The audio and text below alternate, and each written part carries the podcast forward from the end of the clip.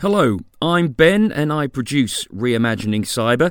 Rob and Stan are taking a festive season break this week, but we didn't want you to go without your weekly dose of the podcast.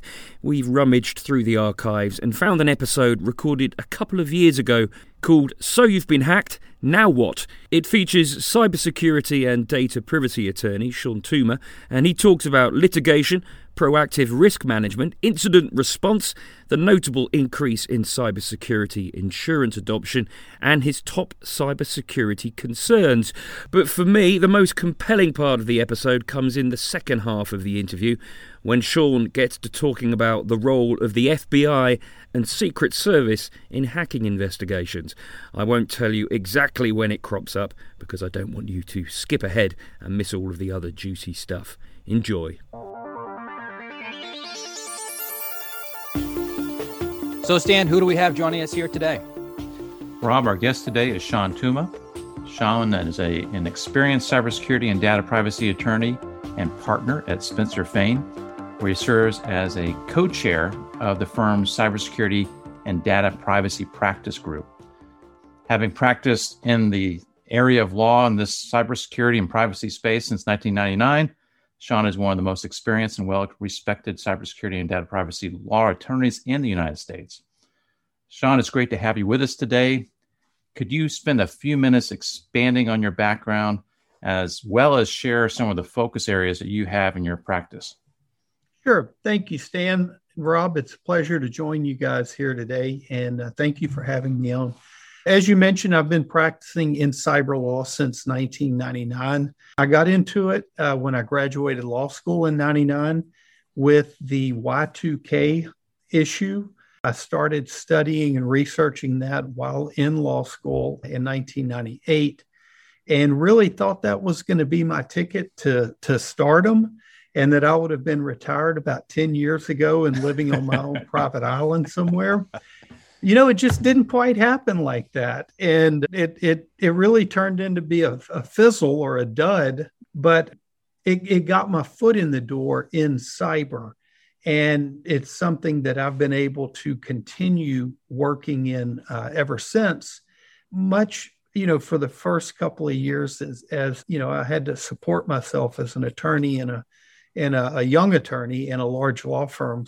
And it really wasn't until you know the mid 2000s that I, I, dove into the computer hacking type work and and as I studied and learned more about that, it, it kind of dawned on me that with every hack we were dealing with, uh, somebody's personal information in many cases or businesses sensitive business information um, were being disturbed and were being you know violated if you will the confidentiality of that and so that's what got me into the data breach side of things. And I remember in 2011 writing a blog post that 2011 is the year of the data breach. You know, once again, I mean, we saw an uptick, but it, it was still kind of a dud. And it wasn't really until, you know, 20, 2013 with Target, Home Depot, Neiman Marcus, all that, that it became headlines.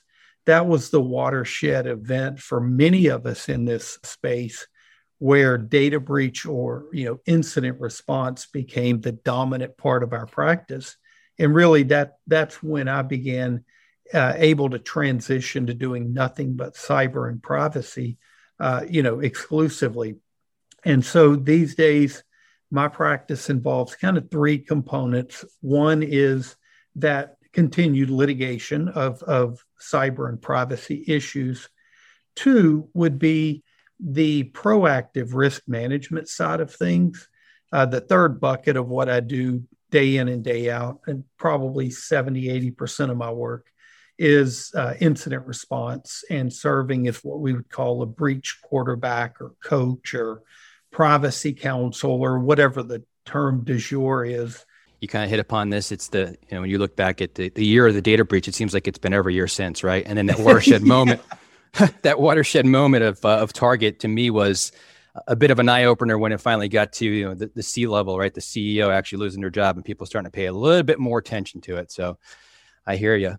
So, Shawn, you know, one of the things as you're engaging with your clients that uh, we'd be interested in hearing a little bit about are, you know, the recommendations of kind of the key elements that they should be focusing their attention on at the highest level, if you will, that help them in being as best prepared as possible, but knowing that, you know, this is the inevitable cyber attack, cyber breach that's going to occur. But kind of top level, right? What are those things that you're consistently seeing and having those conversations and guidance for your clients around? To me, reasonable cybersecurity is not a definition it's a process. It's a process of evaluating your risks, which are all unique to each business, assessing, you know, your risk assessment, and then developing a strategic plan for addressing those risks, and then executing on it, and then continuously reevaluating. You got to have that process. If someone called me right now and they said, Shawn, what are the top couple of things, you know, the key elements of that, that you're going to ask me about that will lead to a bad a bad cyber case first thing i'm going to ask is are you using rdp access into your network? Because what we're finding is nearly 50% of the ransomware cases we're handling involve rdp access. And and you've got i'll air quotes you know the it guy who says yeah but i changed the port so it's good. And i'm like yeah no it's not. You know nice try, but not quite. But but that's a problem we see. Open, you know, RDP access. The other thing is your backup process, your how you handle your backups. Are you using something like a three, two, one, you know, type of backup process? And and not just in in principle, but are you testing it and validating that it actually works? You know, ransomware attackers, these guys, they know they're not going to get paid if they've got if you've got backups so they go take out your backups first. And so uh, we've had several cases where the, the, the organization thought they were backing up appropriately, but they couldn't be restored because of misconfiguration at some level. So you got to test that. And then the, the third thing I would say is, you know, for folks who use Microsoft Office 365 or Google web based type email, are you using multi factor authentication? Because if you're not, you're going to get one of those business email compromise situations and you're going to be scratching your head going, it's not our fault, it's theirs. But I'll tell you, probably 90% or more of the cases we see dealing with business email compromise, somebody is using Office 365 without MFA. Bad guys got a hold to an old username and password, ran it against the account, got in, and boom, that's how it happened and then finally phishing and we all know phishing uh, you know the, the problem we have with that. Um, and it's it's not easy to address but you've got to educate your workforce about this because we love to wring our hands and talk about oh it's always the people that's the problem here. Well of course because the people are the ones that are doing everything right? So they're going to be the problem. But how do we expect them to do a good job with something if we don't teach them and and you know we push out policies. We even penalize sometimes but but we never teach. And so it's got to start with teaching and then put your policies and and educate them on the policies and cover that why. You know why are we doing these things? You have that risk management framework and the processes supporting it but you also are highlighting specific weaknesses and controls necessary to shore those up. And so, you know, in addition to that, you also are talking about the culture enabling the employees to actually, you know, be part of that human firewall and helping the organization be secure at some of the weakest points, which is again the phishing attacks are probably one of the prominent ones. So I, I really like the combination there. Well, you know, I appreciate that, Stan. And I tell you, it's not, I, I've never been the smartest guy around, but I do try to work hard and I try to learn from experience. And, and, you know, one of the problems that, that I saw back in 2014, I, I was speaking at Secure World. I was doing a talk at Secure World and uh, and I was doing the old, it's not a matter of if, but when routine, you know, kind of what we were all doing back then. And it's, it's not a matter of if, but when. And when it happens, it's going to be catastrophic. So you better prepare today. And I had someone ask me, they said, well, So what you're telling me is it's inevitable. There's nothing I can do about it. And when it happens, I'm, I'm done. Okay, never mind then. That's a risk I can't do anything about. Next issue. And it hit me hard. I was like, whoa, that's a great point. And so we may not be able to get them to 80% secure, but if we can get them from 5% to 40% with some basic foundational kind of things, we're helping a whole lot in reducing that risk. Do you see another driver out there as far as helping with some of that block and tackling some of the fundamentals? Expectations of insurance companies. If you want to have cyber insurance, you need to have some of those fundamentals using some kind of recognized industry standard.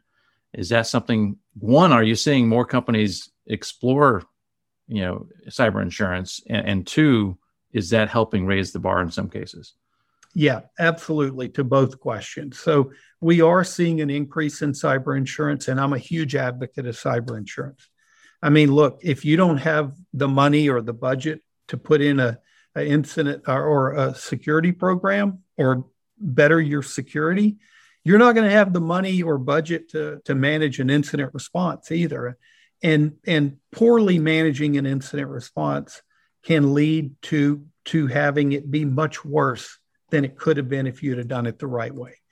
To the next part of your question, there is a, a strong trend of insurance companies becoming more and more engaged in in deeper evaluation of what those what a company's risk is. So like 5 years ago, you know, we saw one-page applications, you know, that would be like three or four basic questions. Now, um, we are seeing much more detailed questions. Uh, we're seeing much more informed questions too and we're seeing you know when when we're looking at larger policy amounts you know up to 5 million or so the underwriting team for that carrier they're going to want to get people on the phone and talk to them and go in and, and maybe even ask for you know pen testing or risk assessments or things of that nature. And they are incredibly knowledgeable people. From what we're hearing they've been hit so hard this past year with you know ransomware in particular that the they're going to become much more stringent here you know as we move forward. So companies need to be ready for that and and they need to learn from it too because what the insurance companies do they use the same process that i use. It's what have we seen that has caused our losses? Those are the things we're going to look for and ask about in our diligence process and so you need to listen to what the insurance underwriters are focusing on because they're looking at, at data and statistics of, of all these events they've had in the past through their you know actuarial process. And it's incredibly informed and and it's a great learning opportunity for the company to be able to you know to get the right people involved. And i say the right people because far too many times you know I talked to a CISO of a company and they don't even know if they've got cyber insurance. They weren't even consulted in that process and brought into the discussion. And how the heck do you do that, especially now these days when you've got to start answering all these technical questions? You've worked with hundreds of clients, right, over over the course of your career. And when you look at the CISO kind of, you know, even if it was five years ago, but to where they are today, right? Have you seen that true pivot of reality where it's a critical need for whatever type of business an organization is going after to ensure that they have a CISO that's focused and with the right investment and voice at the table versus that kind of, you know, nice to have checkbox approach for compliance regulatory needs? I mean, is that evolution, you know, something you're actually seeing day in, day out in your customer engagement? It is, Rob. It's something I'm seeing. It's something I'm advocating for very strongly and and i'm hoping the trend continues. It's still not enough.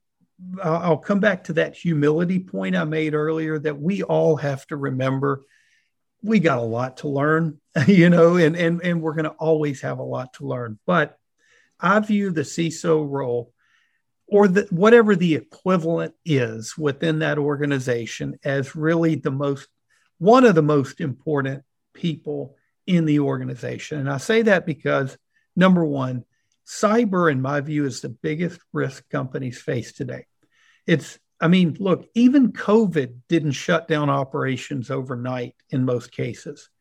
One ransomware attack, I mean, the, the CEO goes to bed tonight dreaming of profitability and numbers and vacations and wakes up with a call from the CISO tomorrow morning going, We are now technically out of business unless we can recover. I, know we all like to talk about the lack of funding and the lack of resources and all these things. But in my own personal experience, the biggest problem I see in companies is not really a lack of funding or, you know, even of manpower many times or of, of not having the right tools, gadgets, gizmos, or whatever. It's a lack of a strategic vision, of strategic leadership.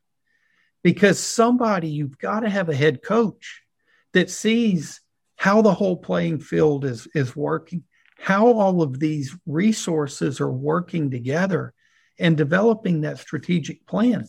That's that head coach is your CISO, you know, and and so having that CISO in that role, I believe is of critical importance.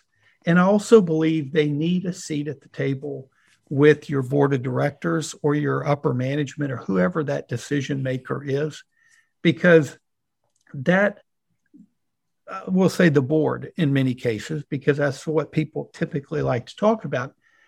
You know, I, have counseled many clients on on their reporting to the board and and the the engagement between uh, security and the board, and if you just ask your CISO for a, for a written report to provide to the board, you you're going to get something very simple. You know, all risks are being managed and the company is doing well. You know, boom, something so, or maybe a paragraph or something. And what does that mean? You know, it, it it either means you don't recognize all the risks to recognize that we can all be attacked and and hit or it means you're too aloof to to appreciate it or too arrogant to think you can be hit or it means you're too intimidated by the board you're scared to death to tell them what the real situation is because they're going to come down on you and fire you. Yeah that you know, unvarn- un- unvarnished truth sometimes is a scary thing to share with the the board. It really is. and the only way you can overcome that um, is is by a dialogue, by a conversation, and by talking and explaining to them. Look, you know, I know what you want to hear. You want to hear that we're fine and there are no risks, but that doesn't exist in today's world. So let me tell you the real state of where we are. We're in a process of continuously trying to reassess what our risks are, you know, and, and go through your process and explain right, it right. and and say, you know, we're doing the best we can under the circumstances. Here's things we could improve upon if we had more resources. When you look at the role of the CISO, right there, there there's been a forced, if you will, maturity in that role, right? A lot of the historical kind of buildup was, you know, how technically sound are you to secure an environment? Reality is that that doesn't that doesn't solve the problem. To your point, it's like I can give you a list that says we've assessed the risks and we feel pretty good about this stuff. What does that mean? right? So it's that translation of going into each different type of business, could even be in the same vertical. You need to assess, right? What's most relevant, what's most important to them. And as you've been talking about, you know, one of the themes that we've discussed many times in this ep- in this uh, podcast is is focus around that mindset and pivot to being more resilient, right? Cyber resilient. And as you've said, even as you've gone through and, and you've learned for yourself and in, in different client engagements, you know, how to evolve and make it better and understand kind of what's next that we need to be paying attention to it's the same thing, right? For the CISO to be able to say, I, I now understand the given business I'm in and what you actually are desiring of us to ensure we're doing the best we can to make this a resilient environment when a security incident occurs. Right. I mean, that that's what I'm seeing a lot of out there is finally this evolution of that role coming into a more business minded individual. So, Shawn, one of the other things I, I wanted to, to ask you about uh, uh another prominent player in these incident responses typically is law enforcement. And you've probably seen their capabilities evolve over the years and how they deal with cyber as they've gotten up to speed as well. How do you set expectations with the firms that you have as clients on what they can expect from law enforcement and their role in an incident response? I think they have a crucial role, but we also have to know when when we're going to try to bring them in and what role they play, which goes to your question of, you know, they're not your company's IT department. They're not your your security team. You're not going to call them and then have three agents show up with, you know, bags to to take hard drives and go analyze and and get you back up and running. That's not their role. Their role is to investigate crimes, pursue criminals, and see them get convicted. And what that means is, in a lot of cases, you know, they're overwhelmed. I mean, they are dealing with so many cases, they don't have the resources to come and investigate every ransomware case we have. They don't have the resources to investigate every insider theft or whatnot. And so they they look for kind of a materiality requirement. And, and it's not like a publicly stated but you know it's got to be a big matter. It's either got to involve public health and safety or some substantial amount of loss that would justify their resources to, to the question of expectations i tell my clients look in most cases we're going to report to law enforcement we're probably not going to see them engage back we got to do our work independent of them because they're not going to come in and save the day. And the first step in that process is many times to file that IC3.gov report, which is what they will usually tell you to do. But if you're in a case where you think it may be material or meaningful, I mean, not just some little phishing email, but you know, maybe it's a phishing that led to a business email compromise of half a million bucks, then you need to let them know quickly, right? Because they they have a, a kill chain in place where they can stop a lot of that. But filing that IC3.gov report usually isn't going to get you there. You've got to have a personal relationship with someone either in Secret Service or FBI or both. And you need to do that before you have an incident because look, they want to work with the public. They work very hard. Many times it's through InfraGard or through other, you know, just attending conferences or whatnot. They want to, to know the security leaders in companies and they want to have those relationships, but but you've got to make it happen. Right. And so you need to to reach out to your local field office let them know, hey, you know, I'm the CISO of this company. We're here in your jurisdiction, and we'd just like to to visit about maybe what we can do to be better protected, who we can call if a problem arises. And and in my experience, they jump at that opportunity when they can. And and you know, if someone doesn't have the ability to contact them, let me know. I'll reach out, you know, connect you to my people local here and and wherever else. And that's part of what you do, right, Shawn? You help connect yeah. folks to the right resources to pull them in. That's that's exactly right, Stan. You know, as I mentioned earlier, I'm not a technical guy. I'm I'm a lawyer, but my most valuable role many times is the connections and the resources that I have to bring in the right partners, the right people at the right time to help get done what needs to be done. What do you think is the kind of concern that people have in building that relationship ahead of time? I don't get it. When I'm referring to law enforcement, typically I mean federal law enforcement, right. your FBI, and your Secret Service. And there is something a little bit intimidating about that. You know, I, I, maybe it's the TV shows, you know, FBI's most wanted or whatever, or the mystique we've built around all that. They're regular people out doing a job and they recognize that they can do their job better if they have the exponential reach of the relationships of those of us in the private sector. I've heard of companies in the past who did not want to involve law enforcement at any level because they knew they had something to hide. And so it's like, do not ever bring them into our environment. I've heard those stories, but by and large, if, if your company is not doing illegal activity, you, you don't have anything to really fear there. I mean, there are these fear stories of the FBI is going to come in and seize your servers and they're going to shut down your network for a week and blah, blah, blah. You know, I've never seen it happen. One thing I will say is there's no privilege with communications to law enforcement. And so you do need to be careful in what you say and how you say it, certainly when you're providing written updates or whatnot. But other than that, I just, I, have never experienced it. I hope I never do because I don't want to be burned by by sitting here saying this. agreed. Agreed.